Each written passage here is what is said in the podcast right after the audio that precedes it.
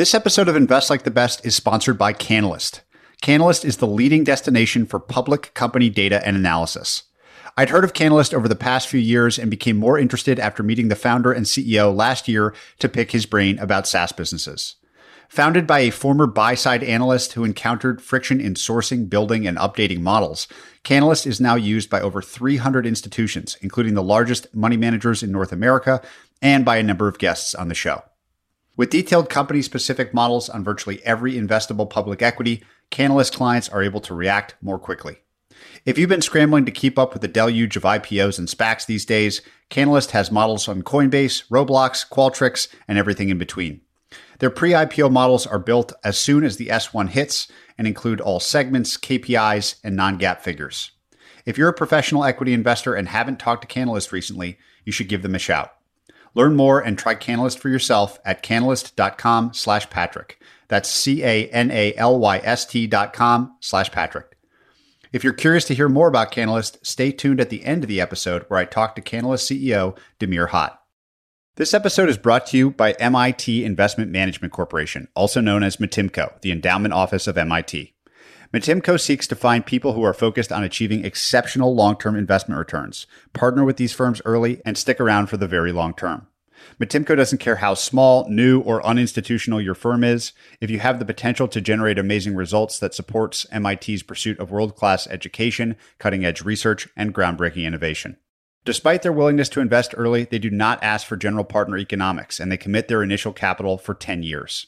To learn more and check out their recently launched page dedicated to emerging managers, visit www.mitimco.org. That's M I T I M C O.org. Hello and welcome, everyone. I'm Patrick O'Shaughnessy, and this is Invest Like the Best. This show is an open ended exploration of markets, ideas, stories, and strategies that will help you better invest both your time and your money. Invest Like the Best is part of the Colossus family of podcasts, and you can access all our podcasts, including edited transcripts, show notes, and other resources to keep learning at joincolossus.com. Patrick O'Shaughnessy is the CEO of O'Shaughnessy Asset Management. All opinions expressed by Patrick and podcast guests are solely their own opinions and do not reflect the opinion of O'Shaughnessy Asset Management.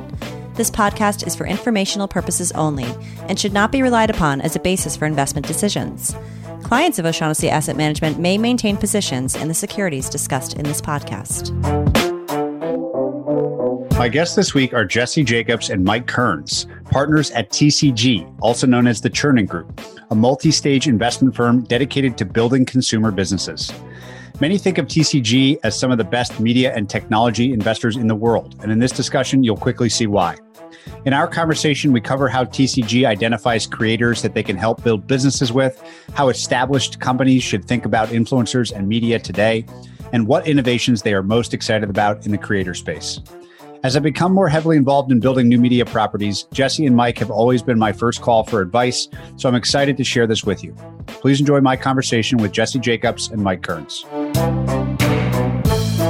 So, Jesse and Mike, I think an appropriate place to start this conversation is with the very unique history of TCG itself, because you're not a VC, you're not a private equity investor, you're just an investor. And I think because you came at it very organically, the history of the firm itself is important for everything else that we're going to talk about. Jesse, maybe we'll begin with you since you were there sort of day one back in 2010. Can you tell us how this business got started and what is unique in the DNA of the place? Peter Chernin, who obviously is the Chernin of the Chernin Group. For those that don't know, he spent 15, 20 years at the most senior levels of media industry running Fox and News Corp for a long period of time. He left in 2009. Myself, I started my career in sports TV production actually at Fox. I was, I like to say, the most junior person at Fox when Peter was the most senior person at the advent of Fox Sports. And then the early days of digital media, so around 1999 to 2002, I ran content for a business called iFilm that most of your listeners probably won't remember or haven't heard of. We were the first company to ever sell a video ad online. We were one of the first companies to ever stream video online. We coined the term viral video. We were just way too early. We sold that business to Viacom when the bubble burst. And I ended up at Goldman Sachs for a while doing investment banking and investing all within media, sports, content, consumer, digital, et cetera. And when Peter left, he had been running, if you think about Fox and News Corp, largest set of international cable networks in the world, one of the major broadcast networks in the US, the most successful film studio, the most successful TV studio. He created Hulu when he was there, second to ESPN, the biggest sports media business in the world. And I think what he saw and what I saw from my experience as well was that technology was going to have this massive impact on the media industry. It's interesting because people think of these as consumer brands, ESPN, HBO, MTV, but they're not consumer business. They had not been consumer businesses at the time. They're all distributed through intermediaries. Like ESPN didn't know who their customers were, HBO didn't know who their customers were. Their customers were Comcast and DirecTV and Time Warner Cable. Our thesis was that was going to change as broadband and mobility became ubiquitous and that content was going to be delivered directly to consumers. And we wanted to invest against that trend and build our business investing against that trend. For the first year or two, we invested just with Peter's capital, and then we raised outside capital uh, in about 2012, 2013, not in a fund structure, but in a holding company structure, which is atypical today. We thought it gave us a lot of flexibility in how we would invest. So we could take minority stakes, we could take majority stakes, we could potentially pursue larger deals. We didn't have the typical hold period that investors have. We didn't have concentration caps that investors have where more than X percent of the fund can't go in any individual deal. And we went to work looking for these businesses and brands that were delivering content directly to consumers. And we were very thematically focused. So the two themes that we were focused on first and foremost, one, and this was in 2010, were sort of influencers and creators on the internet. As we've been talking about, is quite in vogue again today, 11 years later. And I think ultimately we were the first one to really invest against that trend. There was a really talented executive at YouTube who was in charge of their creator program at the time. He left and we backed him to start really the first business working with influencers and creators. The business was called Fullscreen. The second theme that we were very focused on was subscription streaming video. We bought a business called Crunchyroll in 2013 which at the time was actually the third largest subscription video service after Netflix and Hulu. We grew that from 100,000 subs to north of 4 million subs. What Fullscreen and Crunchyroll represent are these areas where people can get extremely passionate about a particular thing. They're passionate about anime, they're passionate about this creator on YouTube. We thought there were interesting ways in this sort of new media economy to build businesses around them. I'll turn it over to Mike, who we tried to bring on as a partner in 2013, and he rebuffed us. Eventually, came on board. So, Mike, what were you doing to rebuff them in 2013, and then what sealed the deal in 2015?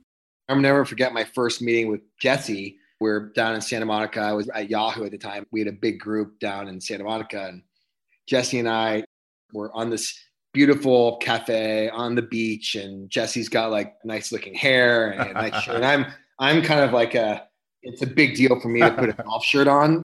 And I'm like kind of right out of central casting after having run like a digital startup built on Facebook and mobile. And I presume Jesse's working for like this big media exec. But this is chalk and cheese. And then all of a sudden we completely hit it off. Like we were just talking about our families. We had similar interests in sports. We had similar interests in business. Really just clearly saw the world the same way. I was introduced to Peter after getting to know Jesse and I go into Peter's office and I'm expecting a bunch of greeters and screeners and security people and this and that. And he's sitting in jeans and sandals. And we end up talking about Twitter for literally an hour and a half. We didn't talk about anything else. He was on the board of Twitter.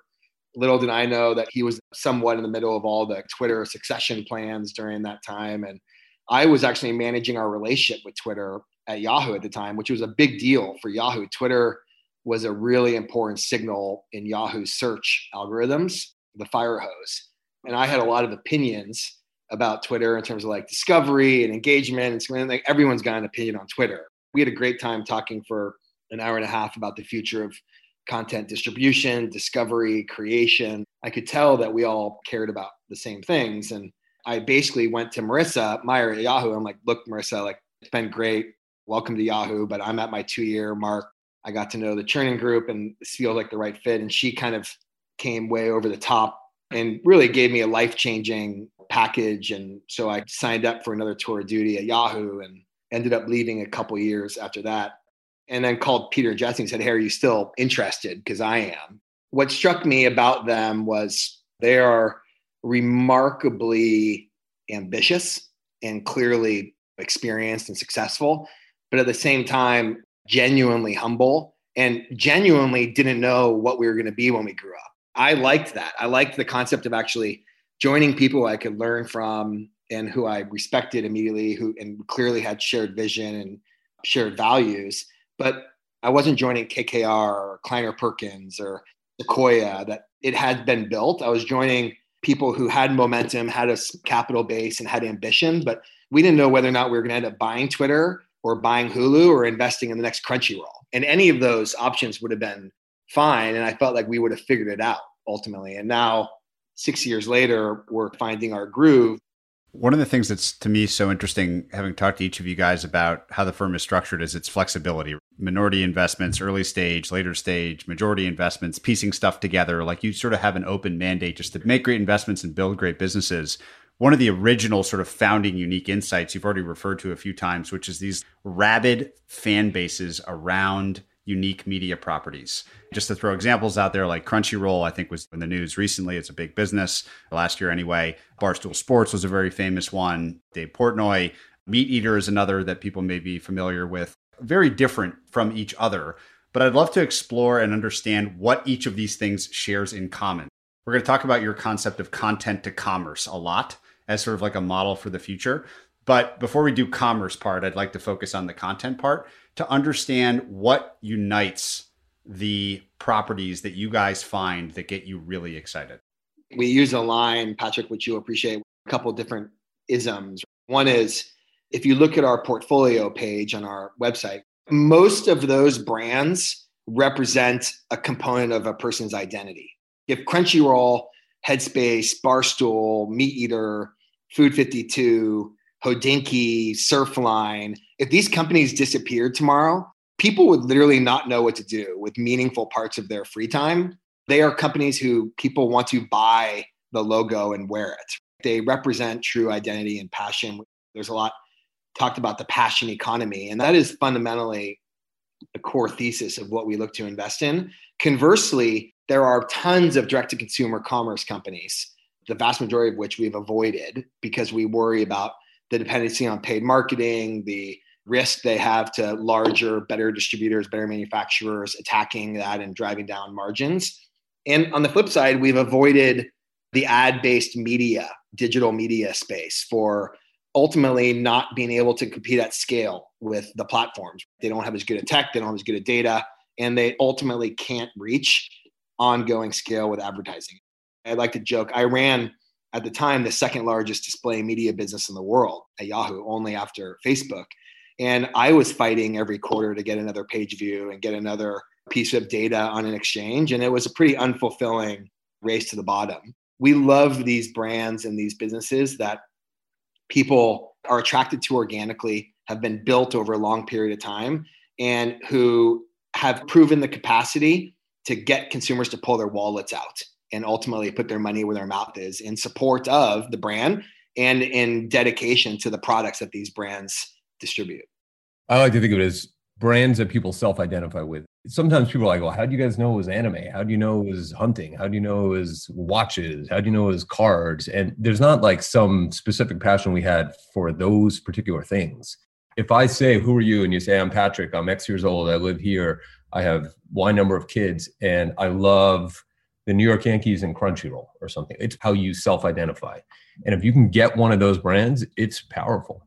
Is it fair to say that something shared in common amongst the originators of the company was that they weren't necessarily trying to build a big business? Like, did you find that in common that you mentioned oftentimes these things are built over a long time? Of these, I was most familiar with Dave Portnoy. So now everyone knows Barstool, but there was a long period where he was just sort of doing his thing without what we would call huge commercial success. Is that common in the densest affinity media properties that you find? Absolutely. We call them sometimes accidental companies. Your question was Are they trying to build big businesses? I'd even go a step further. Are they trying to build a business? You look at these situations. Food 52 was started by two journalists from the New York Times. Hodinkee was started by a journalist. Meat Eater was started by a journalist, a writer, and a hunter. Exploding Kittens was started by a game designer and somebody who does art and illustration online. Our firm gets five, 10 pitches a day. So you do the math on how many pitches we get a year. Most of them are here's my polished deck, here's the white space, here's the total addressable market, here's how I'm going to approach it. Zero of these companies have decks when you walk in. I, I remember Exploding Kittens, like there was no presentation. I was talking about one of our founders recently, Ken Goldin from Goldin Auctions. In terms of how they communicate internally, there's no like Slack. It doesn't exist. In fact, I just found out they get 450 customer service calls a day that are all logged on a yellow legal pad. you know how hard it is right now? Call customer service for anything, they will hide that number. It'll make it so hard for you to call customer service. Goldin, they're putting the number out there on their Instagram and everything.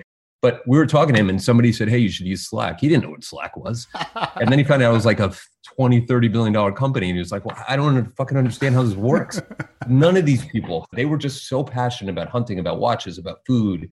And they end up starting something. And lo and behold, they're not doing a quote unquote series A or series B. I think it's a very common thread.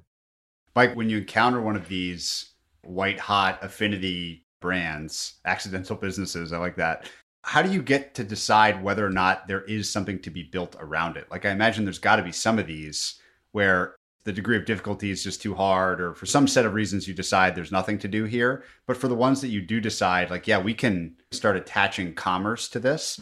Walk me through the strategy from the accidental business through to a thriving business because you've run this playbook many times. In truth, in all of the cases, the entrepreneurs who started out of a passion have truly done the hardest part. I like to say to people, we're just the dumb investors behind the scenes who are helping the business grow, the attachment with the audience and that connection with the audience. And then ultimately having evidence of being able to convert that audience to whether it be commerce or marketplace in the case of Goldin or subscription in the case of Headspace or Crunchyroll. That's the hard part. We are above average at worst at helping improve management teams, helping identify subsequent acquisitions, helping expand into new business lines. Portnoy and Barstool is a great example. He had a great brand, he had a great set of talent, and he had the vision to move them all to New York and create this 24 7 Saturday Night Live. He didn't have the appetite or interest in building the infrastructure to be able to support what's now over 125 people on the talent side. At the time, there were 18.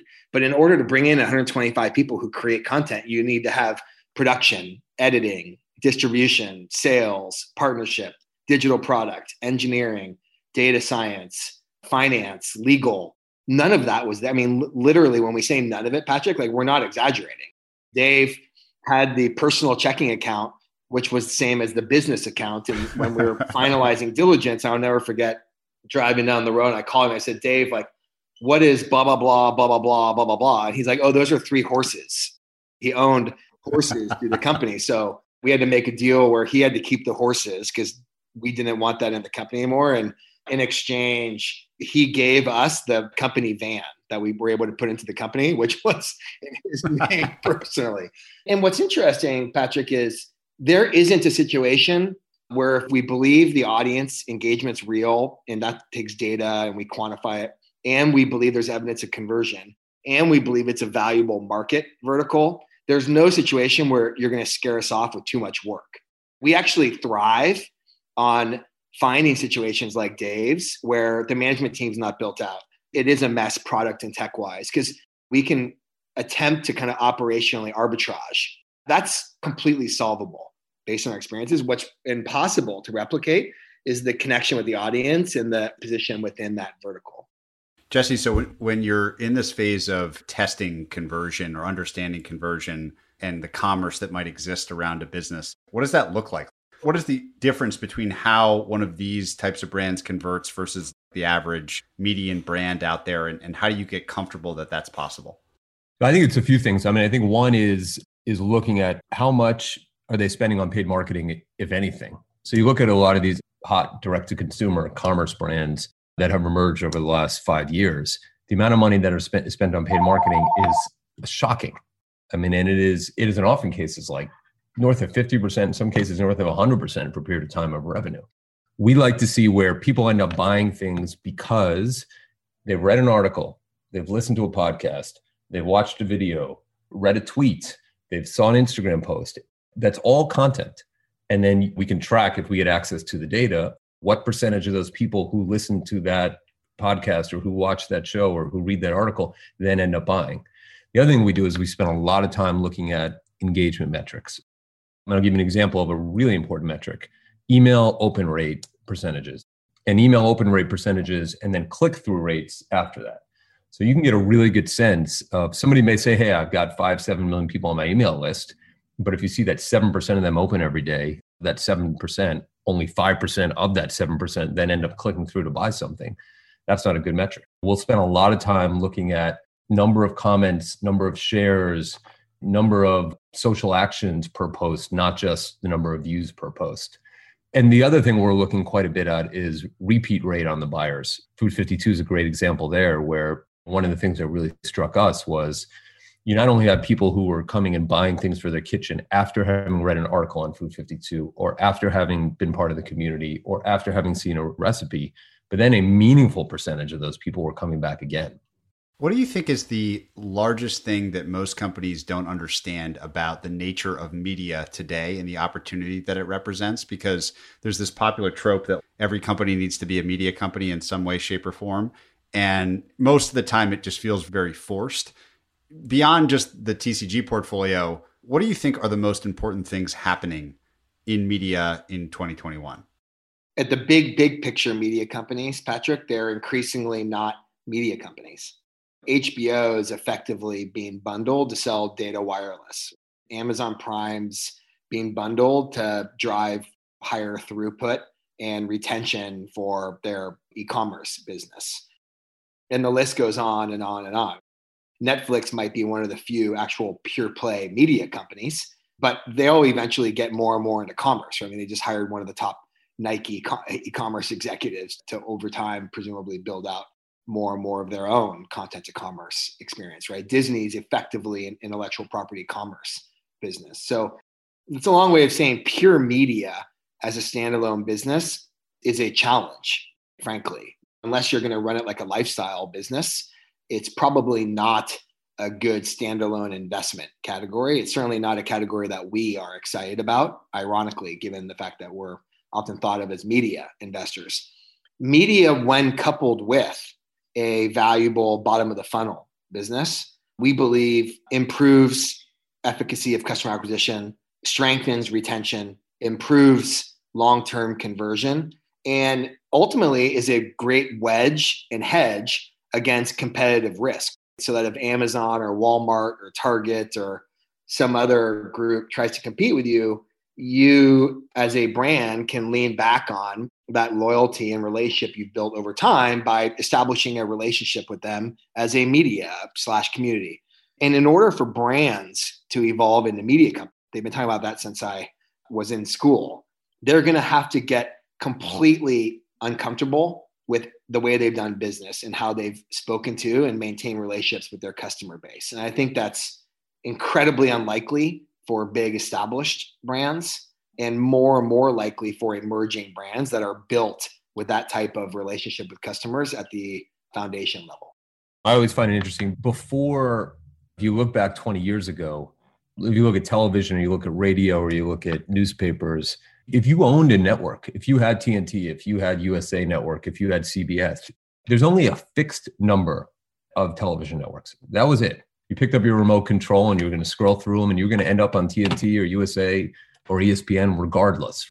Or you're like radio, there's a fixed number of frequencies in each market in the US, and those are the only radio stations.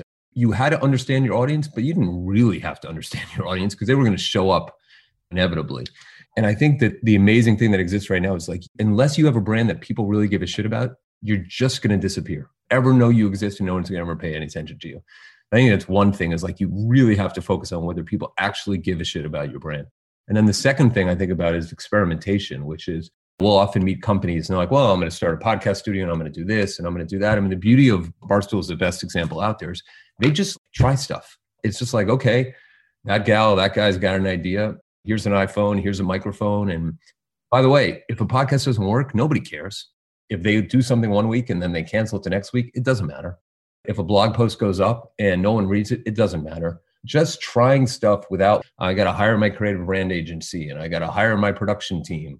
The best companies we see are the where the executives, where the people working there, they are creators and makers themselves.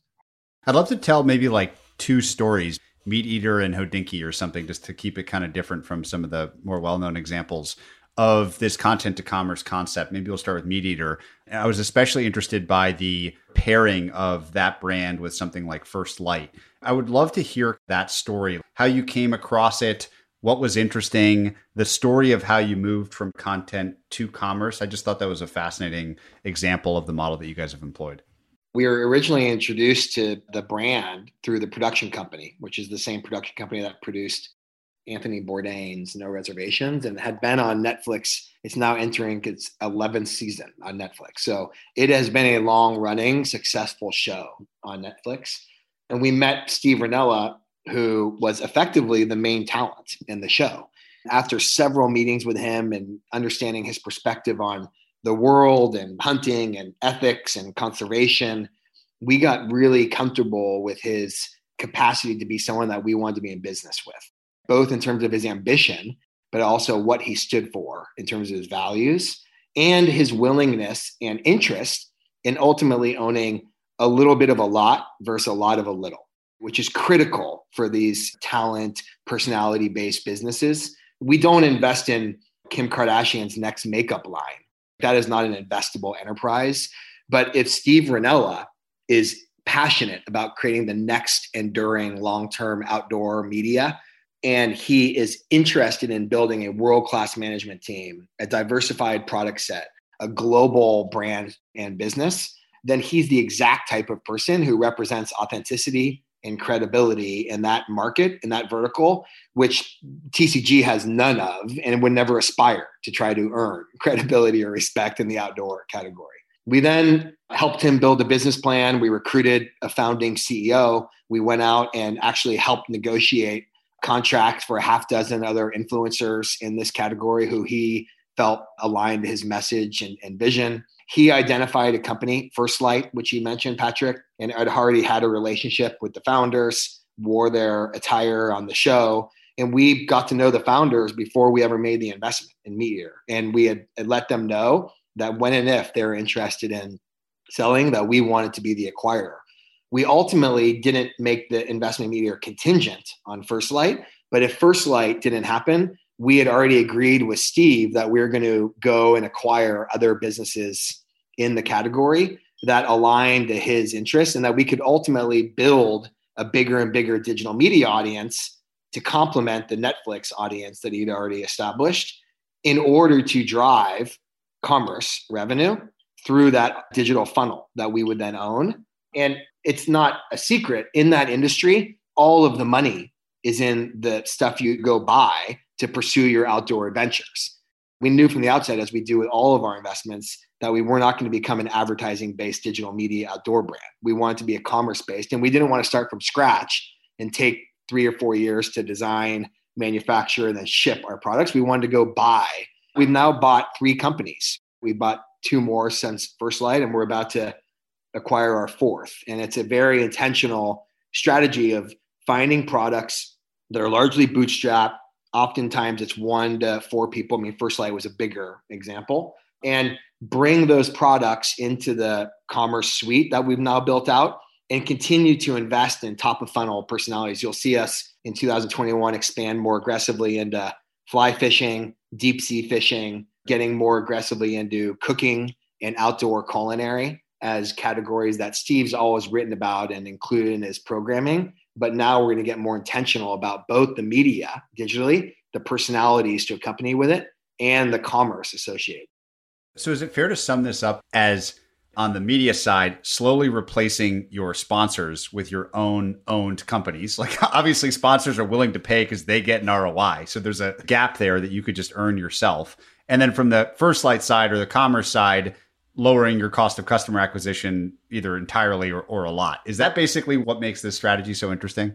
Yes. I mean, I think that's a fair characterization. Again, you're using media and content as your customer acquisition and retention tool. You're not building media for the business of media. As we say, oftentimes the media itself can run at a nice margin and you can do licensing, you can do advertising, you can do distribution partnerships, but the media is ultimately most effective in helping build that funnel that again is defensible against competition as well.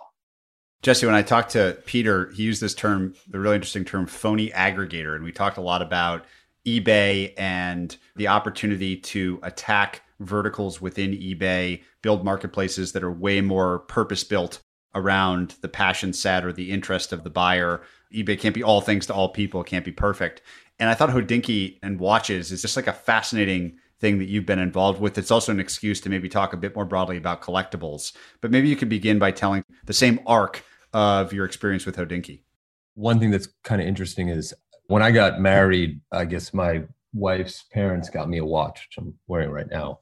It's the only watch I've owned since then. And the only watch I had before then was like some really obscure Japanese thing that I bought on the street in like Lower East Side. I didn't think people like wore watches anymore. Like, why would you need a watch, right? I mean, you got your iPhone, and I don't know if you need maybe you have an Apple Watch or something. But frankly, I thought the same thing before we got into anime. We look at something in the classic car space, or now obviously in the collectible space, and then you get into these worlds, and it's like all of a sudden you just think everyone you meet must be a watch collector, a card collector, an anime fan, a hunter, it's just because you realize like the emotional impact that these brands and these products have on people profound. So we had been looking quite a bit on these big categories on ebay. I mean obviously sneakers is one. There's been a bunch of companies that have done in the automotive space. And we stumbled upon hodinkee which was started by a guy who had really started as a blog because he loved watches. What i often find is interesting is like the companies we invest in they end up being the new kid on the block in their sometimes quite staid and formal industries. So the watch industry is about if the three of us were to sit here and stack rank what industries have the highest penetration of e-commerce and what have the lowest penetration of e-commerce, watches would be towards the bottom. The Swiss watch manufacturers are not keen to sell watches on the internet. Ben Clymer, who's a really talented founder and executive chairman of Hodinkee, had started to convince the Swiss watch companies, hey, people actually use the internet and people actually buy things on the internet. And we don't need to just have a Rolex shop in the Four Seasons, but there are people who might be searching for these things on Google, and you should probably have a solution for them. So he became one of the first, if not the first, authorized e commerce companies selling watches in the US. The same way to your question to Mike about Meat Eater, he had the Omegas and the Breitlings and all these Grand Seikos sponsoring his articles. And they would call him up and be like, every time I sponsor something, I sell a lot of watches. And then like a light bulb goes off Ben's head. It's like, well, maybe I should be selling watches, not competing with him, but rather selling their watches. So they do vintage, they do limited edition, they do new watches. And then for us, the big unlock was, is there a way to expand them into the pre-owned market, which now, particularly with the younger generation, they're as as comfortable, if not more comfortable, buying something that's pre-owned, almost any category, than they are something that's new. And if you think about the amount of watches that are sitting in people's attics and drawers and apartments and parents' houses and grandparents' houses, there's a lot of inventory out there. For us, we saw it was a really interesting way to use the content to drive towards not just commerce for new limited edition and vintage, but now importantly, pre owned watches. What about the collectible space, more generally speaking? What do you think is behind this just crazy explosion of interest in all of these things versus, say, five years ago and no one was talking about this? So we're obsessed with it, as you know. I think it's a few things. I mean, one is just alternative investments in general. Mike often says, well, we were always taught stock all your money in a 401k or a Roth IRA and stick it in some Fidelity index. Don't worry, you'll get 6% compounded year over year. And like you'll wake up and you'll retire and you'll go to Boca or whatever nobody wants to do that anymore. No, so boring. Yeah, everybody just wants to have control over their own investments. There's this notion also of like wanting to be emotionally connected to it in some way. So whether it's the Wall Street bets GameStop thing, or whether it's Bitcoin, or whether it's sports cards and collectibles, there's like this emotional commerce connection to it that I think is very important that the internet has enabled. One thing. A second thing, and this is very specific to cards, is I think sports betting has exploded, although for some of us, like Mike and me who have been betting before it was legal. like it hasn't really changed our behavior, right? But we're not allowed to bet now because we're, we're not allowed to bet. That is correct. Yeah, we have. We were. We're on the board of a regulated company. Yeah, we, there's a bunch of states that have our fingerprints. Now these people, all right, am I going to bet on who's going to win today, Duke or whoever they're playing, or who's going to win the Super Bowl, Tampa Bay or the Chiefs, and what's the line? Da, da, da. That's super interesting. It's also interesting to be a fantasy football owner. I'm a better GM than you are, and I'm going to prove it to you by drafting my team and making better trades. There had never really been a way to speculate on your view of the performance of a player. So you're like, okay, Tyrese Halliburton was drafted, whatever he was drafted this year in the draft. I think he's going to be the next, you know, whatever, Giannis. And to prove that I'm right, I'm going to buy his card. And if he performs well, the value of that will go up. And I think that's a that's a big part of it. And then the final thing I'll say is I think it's also correlated with the Bitcoin crypto stuff. You know, this the whole cash is going to become less and less valuable, and I want other places to invest that I think will will uh, will grow in value, um, and in particular those things that have limited supply. It goes back to wearing the T-shirt of the brand, right, and being part of your identity. I went to dinner at a friend's house last night. And he walked me into his garage, and ostensibly I was there to meet his new daughter. But he and I spent a bunch of time in his garage looking through literally thousands of cards that he still had. He's my age, so he's buying these cards in the 80s and 90s. And it is something that he's passionate about.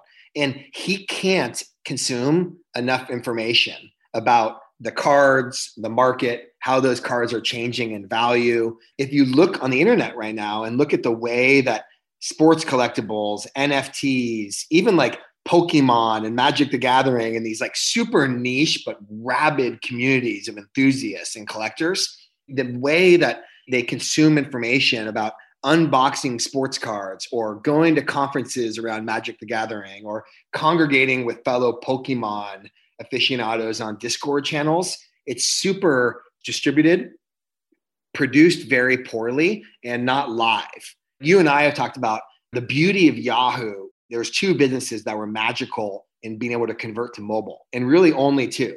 And every other business yahoo got their lunch eaten by facebook and twitter and snapchat but the two that maintained were sports and finance. Because people who use yahoo sports and people who use yahoo finance personalize their fantasy team personalize their portfolios and every day there's another game. Every minute there's another home run there's another three pointer and every minute in finance and now 365 24 7 crypto something's changing. There's news there's a trade there's a speculation there's a community whisper. That same phenomenon occurs in collectibles and the capacity to cover it and serve that passion and serve that interest is really being done quite poorly today you mentioned finance and this is something that we've talked a lot about and i'm especially interested in because I still have the buy Vanguard, don't do anything else stupid like you're wasting your money, blah, blah, blah, which probably is the right advice if you're maximizing wealth over time. But it just seems like, wow, that is just wrong. The world, especially younger generations, millennials and Gen Zs, are going the exact opposite direction. Like they're way more hands on, they're way more interested. The job to be done does not seem to be maximize return, even if there are great returns to be had along the way. How do you think about an opportunity? at the intersection of technology and media and finance most specifically? I think it has to be a service that converges on editorial content, personalities, people have opinions with data, insights, analytics, tools. There are examples of that being done well in equities. There are not examples yet that are doing that across stocks, across collectibles, across NFTs, across even futures markets. Sequoia recently backed a company that's going to let you start speculating on the next presidential election and what the global temperature is going to be in 2025 and these kind of more macro futures events. That is all going to be consolidated in a platform that creates content, community, and insights into these different markets, but allows you to capture and trade in those in one place.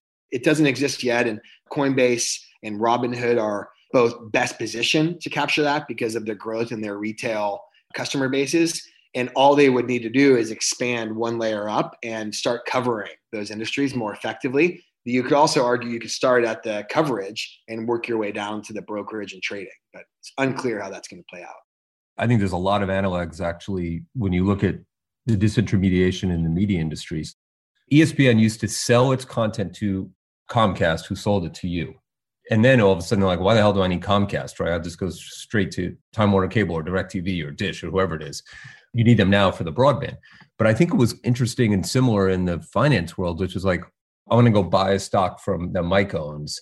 And now I have to call Jack Johnson at Merrill Lynch, who's going to get $25 for facilitating that. That seems kind of ridiculous. Hey, by the way, if I want to get information on that company, oh, now Merrill Lynch is going to publish a report once every month or something. How do you give people more? At least one of you on this podcast agrees, like you get your best news information from Twitter. You don't always get your best news information from MSNBC or something. And I think that's the same for this stuff.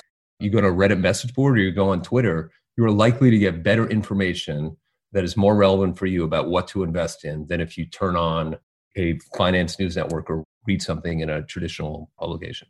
The Goldin deal, I think, has been announced fairly recently. What's been the most surprising thing you've learned about that space, sports collectibles specifically? What was most shocking to you as you investigated and did diligence on that space?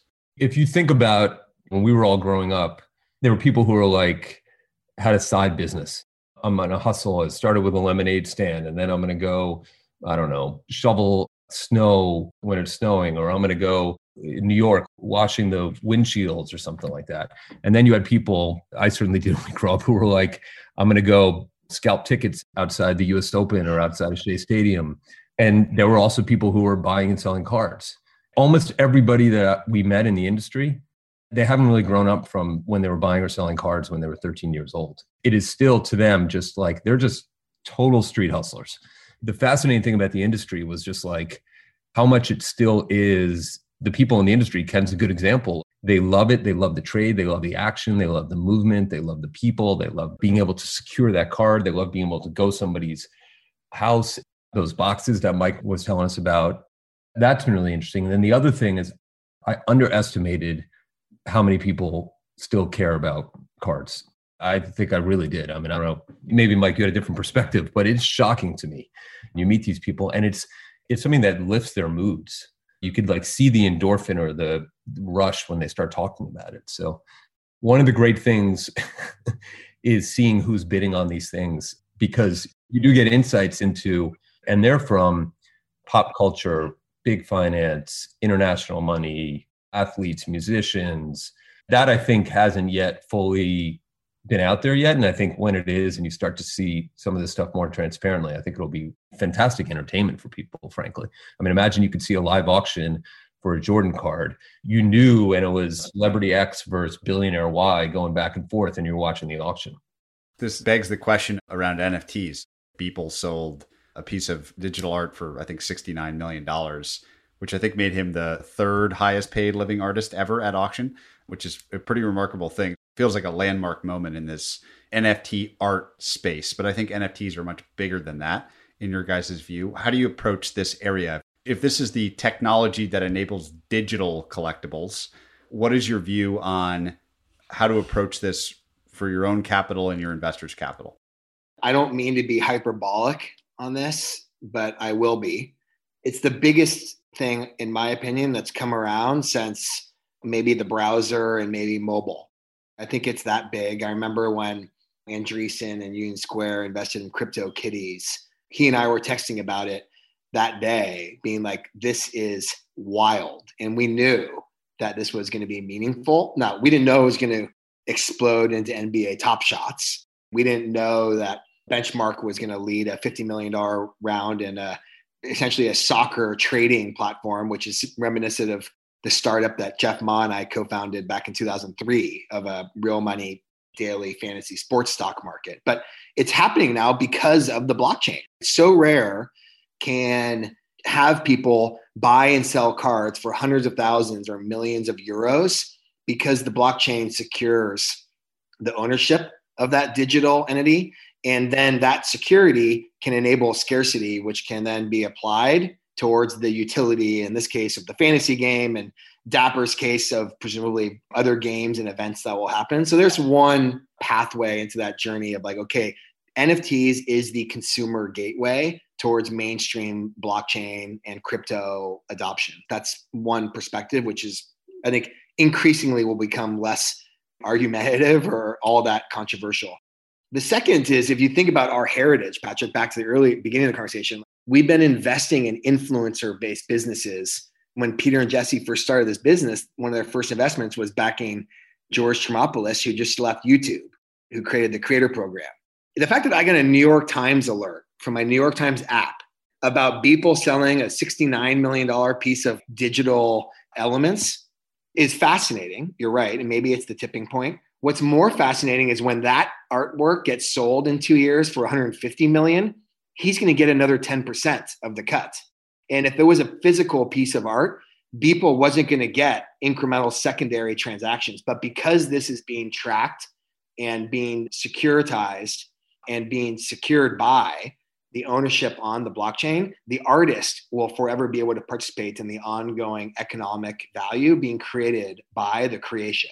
And that is going to have profound disruption and benefit towards the creator and will expand into music, will expand, obviously, it's in collectibles, it's already in art. And I think we are not even thinking through the impacts on things like crowd sourcing and the Kickstarters of the world are all going to be built on the blockchain. And then the tokens that come from these businesses will allow consumers to have greater and greater equity in the communities and in the art and in the brands that are participating in these transactions or in these creations. It might be hyperbolic. It might be look back on this and be like, okay, that was a really stupid thing that Mike said on this podcast that your audience is listening to. But I do think it's more likely than not going to be something that, as a firm, TCG can't miss the ball on this one. We're fundamentally investing in consumer trends. We're investing in ways that people are creating content, distributing content, and monetizing content. And at this moment in time, the biggest thing that's happening right in front of our faces is how that's occurring on the blockchain and what that means for creators, IP holders, technology companies, and ability for consumers to feel greater and greater equity ownership and monetary involvement in their artists and brands of choice.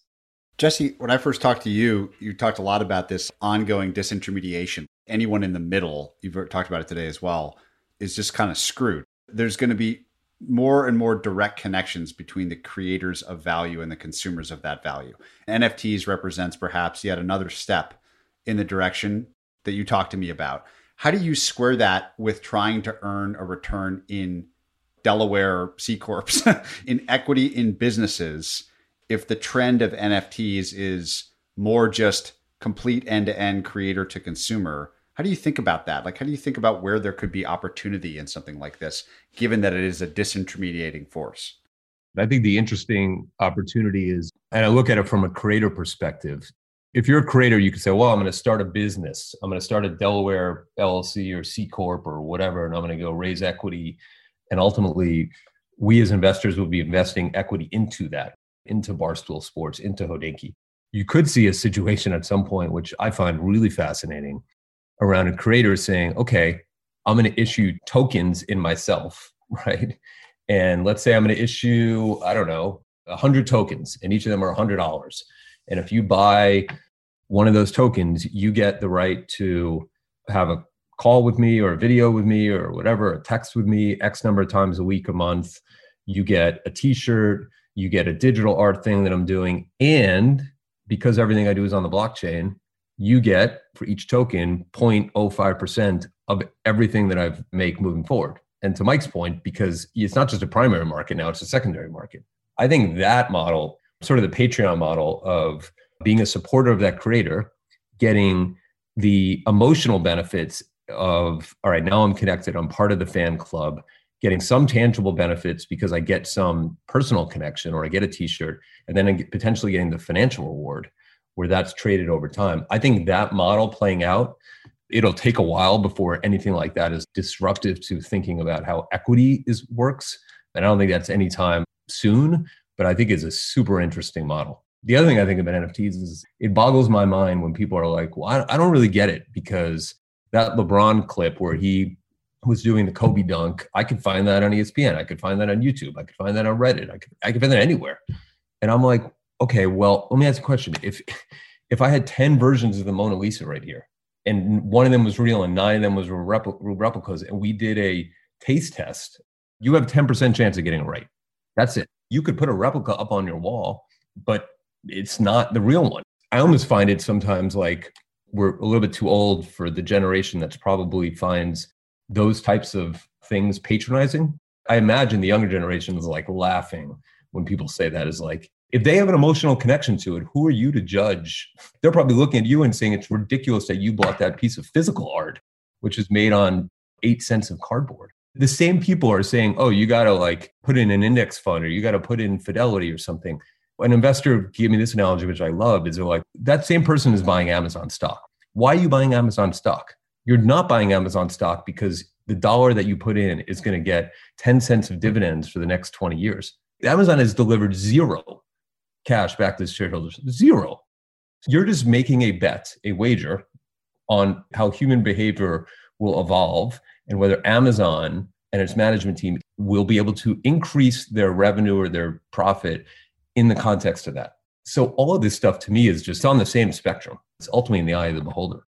Given that you guys are willing to do later stage companies that have been around a long time, early stage traditional technology companies, minority stakes, majority stakes, et cetera, how do you view the valuation landscape today? Across the board, what does it feel like to you to be in competitive search for the best businesses?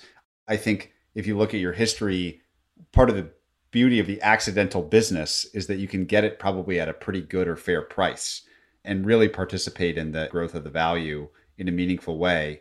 What's your view today? Like, just give me a sense, given your unique style and perch, what valuations seem like. To your point, the majority of what we've done over the past decade have been these majority stake investments. And the accidental company nature of them leads them to not be flying to Silicon Valley or getting cold calls from Coatue, Tiger, and D1 regularly. As a result, because we are oftentimes finding them through kind of top down thematic research and cold calling them, increasingly they are aware of who we are based on our success a decade ago. They're taking our calls, thankfully, and they are not oftentimes looking to maximize the day one dollar because they're not in a place where they're looking to exit or looking to transact. Back to Jesse's earlier comment about not having decks in most of the cases. They're looking to make sure that we will follow through on the business plan that we help build with them. And then they reference us extensively and that they want to make sure that their equity and their employment agreements with us are structured in such a way where they're completely incentivized with our exit in the future so that they can maximize their second bite at the apple. Now they care about what the entry prices are. Typically, they're not hiring bankers. Typically, they're not running broad processes. And frankly, even if they did, most institutional investors would not want to deal with the states that we often find the entry point of these companies. Back to the Barstool example about Dave owning horses with his checking accounts Conversely, in the venture and growth landscape on the minority investments that we participate in, you don't need to hear it from us. It is unprecedented. There was a company that we met with. We were going to follow up with an email, a thank you, a little bit about us, and set up a follow up. By the time we did that, which I think we were their first meeting, they had already received an offer after a first meeting with a multi hundred million dollar offer at a multi billion dollar valuation. You can talk all you want about the outside in diligence that technology can afford private investors now and how they can come so prepared. That's nonsense. These investors, they did not meet with anyone on the management team. They did not look at the company's financials or metrics. And they made an offer based on a meeting and based on a playing a trend and playing momentum in a space. And in this environment, for those investors, so long as this environment maintains itself, there's relatively little downside because they're top of the cap table. They've put a bunch of money in the company. So no matter how high the burn is, they've got years of runway. There's kind of infinite paths to liquidity given what's going on with the SPAC landscape, the direct listing landscape, and the convergence of private and public markets. I understand the rationale as to why it's happening. I understand how these crossover funds want to deploy capital aggressively into private. And I understand the logic around paying it forward and the multiple expansion that's occurring.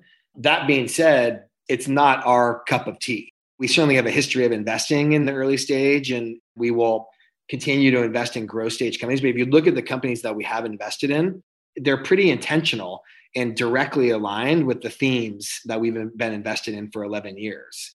When it is a company or an entrepreneur who's most motivated by top price and speed and maybe the brand name of the VC firm investing in it, we'll take our ball and go to another field. It's not how we operate. In general, what have you seen define success when trying to form a win win relationship with what I'll call an influencer? We've talked a lot about this already today of the importance of these people, creators, artists, whatever you want to call them, with rabid fan bases. And it just seems like, you know, you've been doing this for 10 plus years before it was cool and everyone was talking about the passion or creator economy, et cetera. But it seems like more and more everyone just needs influencers in their company plan, in their startup, in their whatever. How have you seen an equitable, almost contract be structured? If Barstool's trying all these different things, what lessons have you learned there about just fair and equitable relationships between influencers and companies? I think a couple things. One is this is not going to exactly answer your question, but then I will. I do think it's important that these content companies, the people who work there, the writers, the journalists, people on the podcast, they themselves have to act. I'm going to use the word influencers or not, but I'll use it for lack of a better one that I could think of right now. But they have to think like that. They have to think about how they're going to grow their audience you've seen some journalists do it effectively really well. New York Times, some New York Times journalists have done it exceptionally well, where they effectively have become influencers to some extent. So I think that's important, where the team feels like they have to do it. We've structured a lot of deals with people. We're doing it right now in a few portfolio companies where it's like, okay, there's somebody out there. We're not going to hire X, Y, or Z person as a full time writer, as a full time podcaster, but that person could probably be incredible to write about watches through the lens of sports or write about watches through the lens of diving or write about watches through the lens of space. So let's figure out a way to have them that person do audio do video and do social and do written text with us. Their obligation is they're going to do x number of times a week or a month or a year. And not only are we going to pay them for that but importantly they are going to get unlimited upside on how they perform. So if they end up actually creating this vertical that's around watches and sports or watches and diving that ends up resulting in a whole bunch of sales of dive watches, they should participate in that. And the other thing I think you got to stay the hell away from their creative. Do not opine on it. and that was our deal up front with Dave, and that's been our deal with everyone. They're doing the hard work, and I think we're doing the easier work, but just let them do what they do best. And I think it's why so many creatives we've had success working with them, Patrick, because we are the last person to ever even consider providing an opinion as to what and how they should be creating. We'll give them advice as to how to measure it. We'll give them advice as to how to distribute it. We'll give them advice to your earlier question about how to bring on talent and structure upside creatively in the form of equity, revenue share, et cetera, to make them feel empowered and have uncapped upside. But I joke, I can barely cook a grilled cheese I can barely put my own gas. I'm like the least handy outdoorsy person in the world at meat eater. I don't strike myself as being all that funny or relevant in terms of pop culture with Barstool. At the same time, like we're involved with all those companies, which gives me great pride because the people on the front end are experts and are building the audience. We're just the people trying to make sure they don't screw up behind the scenes. For both of you guys, what is the trend that you're not yet engaged with in terms of having made an investment that you're most excited about in the world? I think it's around this NFT space. I'm almost having to pull myself out of reading about DMing entrepreneurs, talking to other investors about it because I don't want to wake up in four years and have every one of our investments associated. So we need to figure out how to get exposure to this trend in thoughtful ways with the right entrepreneurs, with the right structure, with the right plan. But we can't let this shift occur right in front of us and TCG and not be in a position to help those entrepreneurs with our experience with influencers, with intellectual property, with new technology platforms. That seems like a it's an important area for us to be focused and spend a lot of time on. I'll give you two others, one of which we have exposure to that I just Mike and I and Peter spent a lot of time thinking about, and it's how we can get more exposure to, is this whole notion of I don't know if it's like the quantifiable self, if you will, but I'm wearing an Oura ring right now. I mean, how are you able to use information about what's going on with yourself physically and emotionally to make better decisions? And I think it's we're going to look back 10, 20 years and say like, oh, you had a ring and a strap and you got like these four pieces of data which were probably off by some like wild standard deviation as people look back at like a rotary phone right now.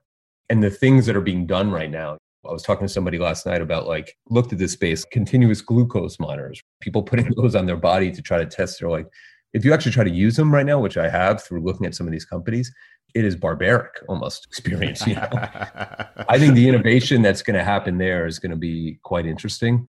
The other thing I'll throw it out there, and this is a real niche area, but one that I think we found interesting, I think does harken back a little bit to anime, is web comics. I don't know if you've paid any attention to them. No, great. I love this. What's that?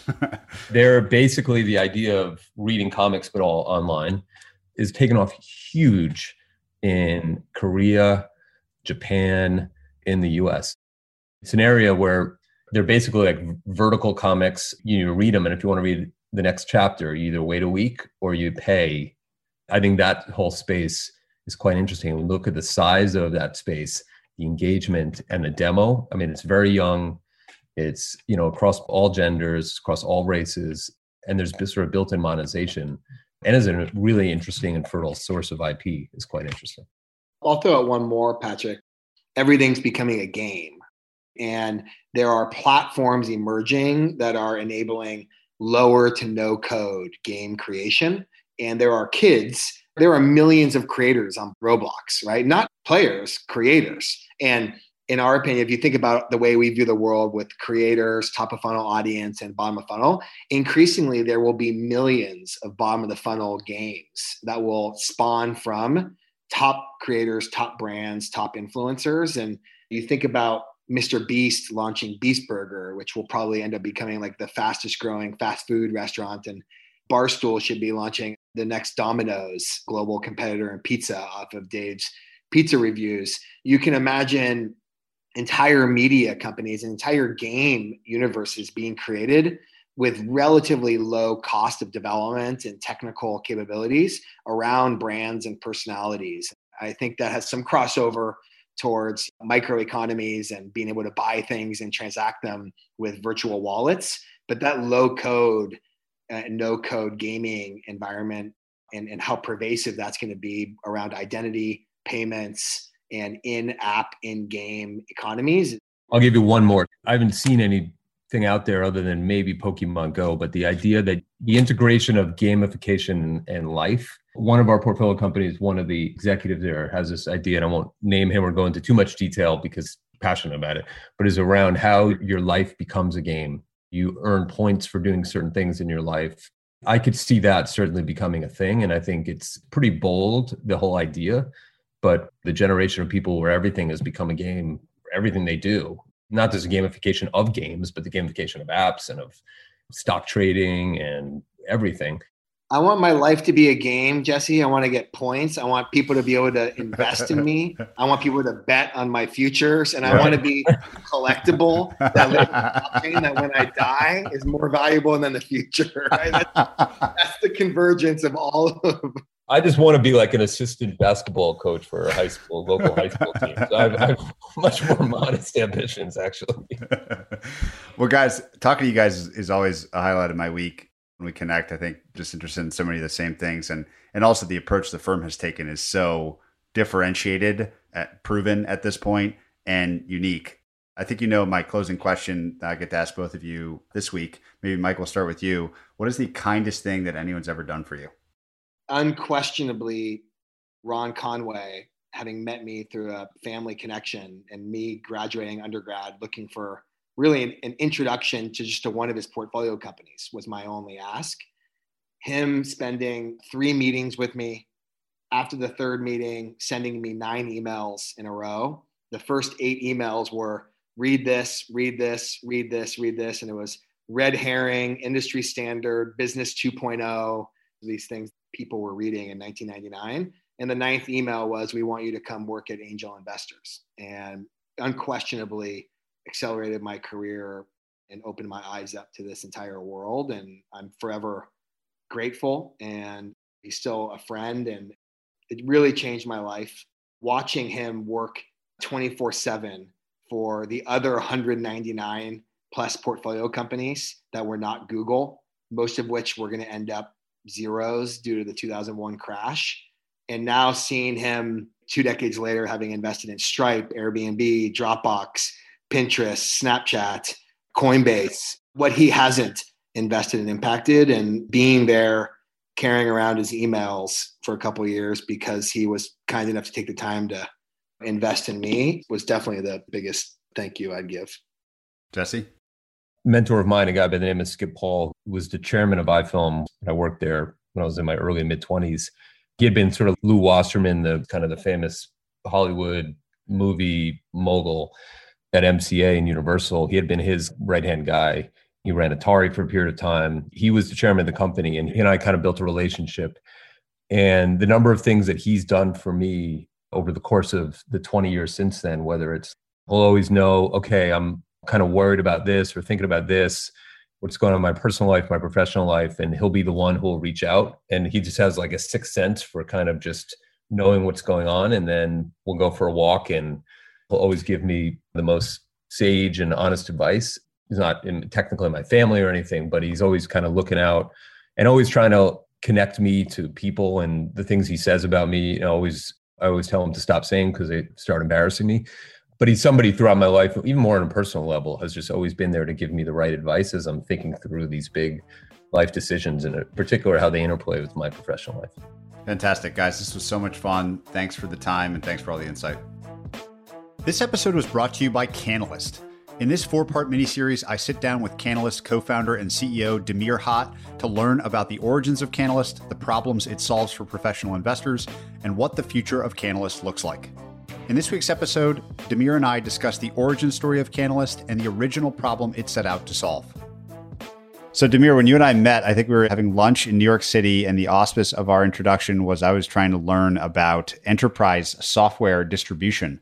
Very quickly learned that your business, even though you did teach me about that, was also very investing specific. And it's a good excuse to ask about the origin of Canalyst. So, already a very popular service with our audience and our listeners, very, very focused on professional investors. What was the original insight or problem that led you to start the business? The original thing was watching my co founder, James, who I've known for a long time since undergrad and really smart guy, successful career on the buy side, and had kind of started building himself a tool he always wished he had, which was at the time I met him, he had about 600 companies that he had modeled and bunch of Excel spreadsheets on a Dropbox and had some junior analysts helping him keep things up to date. And when you see an individual that smart going through something that looks like a pretty unique motion, you tend to kind of dig a little bit more deeply into it. What I saw there was an opportunity to potentially commercialize something. And he was happy just kind of doing his thing and keeping his models up to date. And so I cold called a number of funds, cold called about 10 of them. And Eight of them actually wanted to try it out. So I literally shared a Dropbox folder with them, had them kind of take a kick. A couple weeks later, closed that alpha project down and got some feedback. And of the eight of them that tried it, five said how much to keep it. The fact that real professional investors were willing to pay real dollars for a bunch of, at the time, fairly rough Excel spreadsheets built by a couple people in a basement. There was obviously a pain there. Talk a little bit about what the available solutions were when you started. I remember using Bloomberg and FactSet, and there's other places that give you information on companies' financials. But uh, what I think is unique about what you built was not viewing what the SEC required that companies put out, but actually putting data in the context that an actual investor would think about a business. So that's obviously important that you're in their world versus something else, but also that you encountered duplicative work that was just staggering. And so talk through duplicative work and sort of framing the product around the actual user. Yeah, absolutely. You have some of the smartest folks with the highest opportunity cost in basically most of the business world having all these very, you know, relatively rudimentary challenges like I need to go to six different filings to pull together a single row of a relevant KPI because none of the platforms that I subscribe to have that KPI and sell side models have it one quarter and not the other. I download a comp table and all the share counts are wildly off because nobody does the correct treasury method on them. And so my comp set is actually completely useless. And I blink and I've wasted three days pulling PDF documents and manually entering numbers into very similar spreadsheets to what all of the rest of my colleagues are doing across the entire capital markets. So that's the pain point we solve. What we're really aiming to solve for is, you know, we want to be that first 80% of the fundamental model for anyone who's looking at public equities. That first 80% of the model, it just has to get done really, really well. It has to get done really accurately. There's a right or wrong way to do it. It's not art, it's fairly repeatable, it's a science. What if you could start from 80%? What are the other things that you can do with all that free time? You can have more conversations with management, you can get much more thorough on a broader shadow coverage universe. We're trying to give you back that most precious commodity in the capital markets, which is time. If you enjoyed this episode, check out joincolossus.com. There you'll find every episode of this podcast complete with transcripts, show notes, and resources to keep learning. You can also sign up for our newsletter, Colossus Weekly, where we condense episodes to the big ideas, quotations, and more, as well as share the best content we find on the internet every week.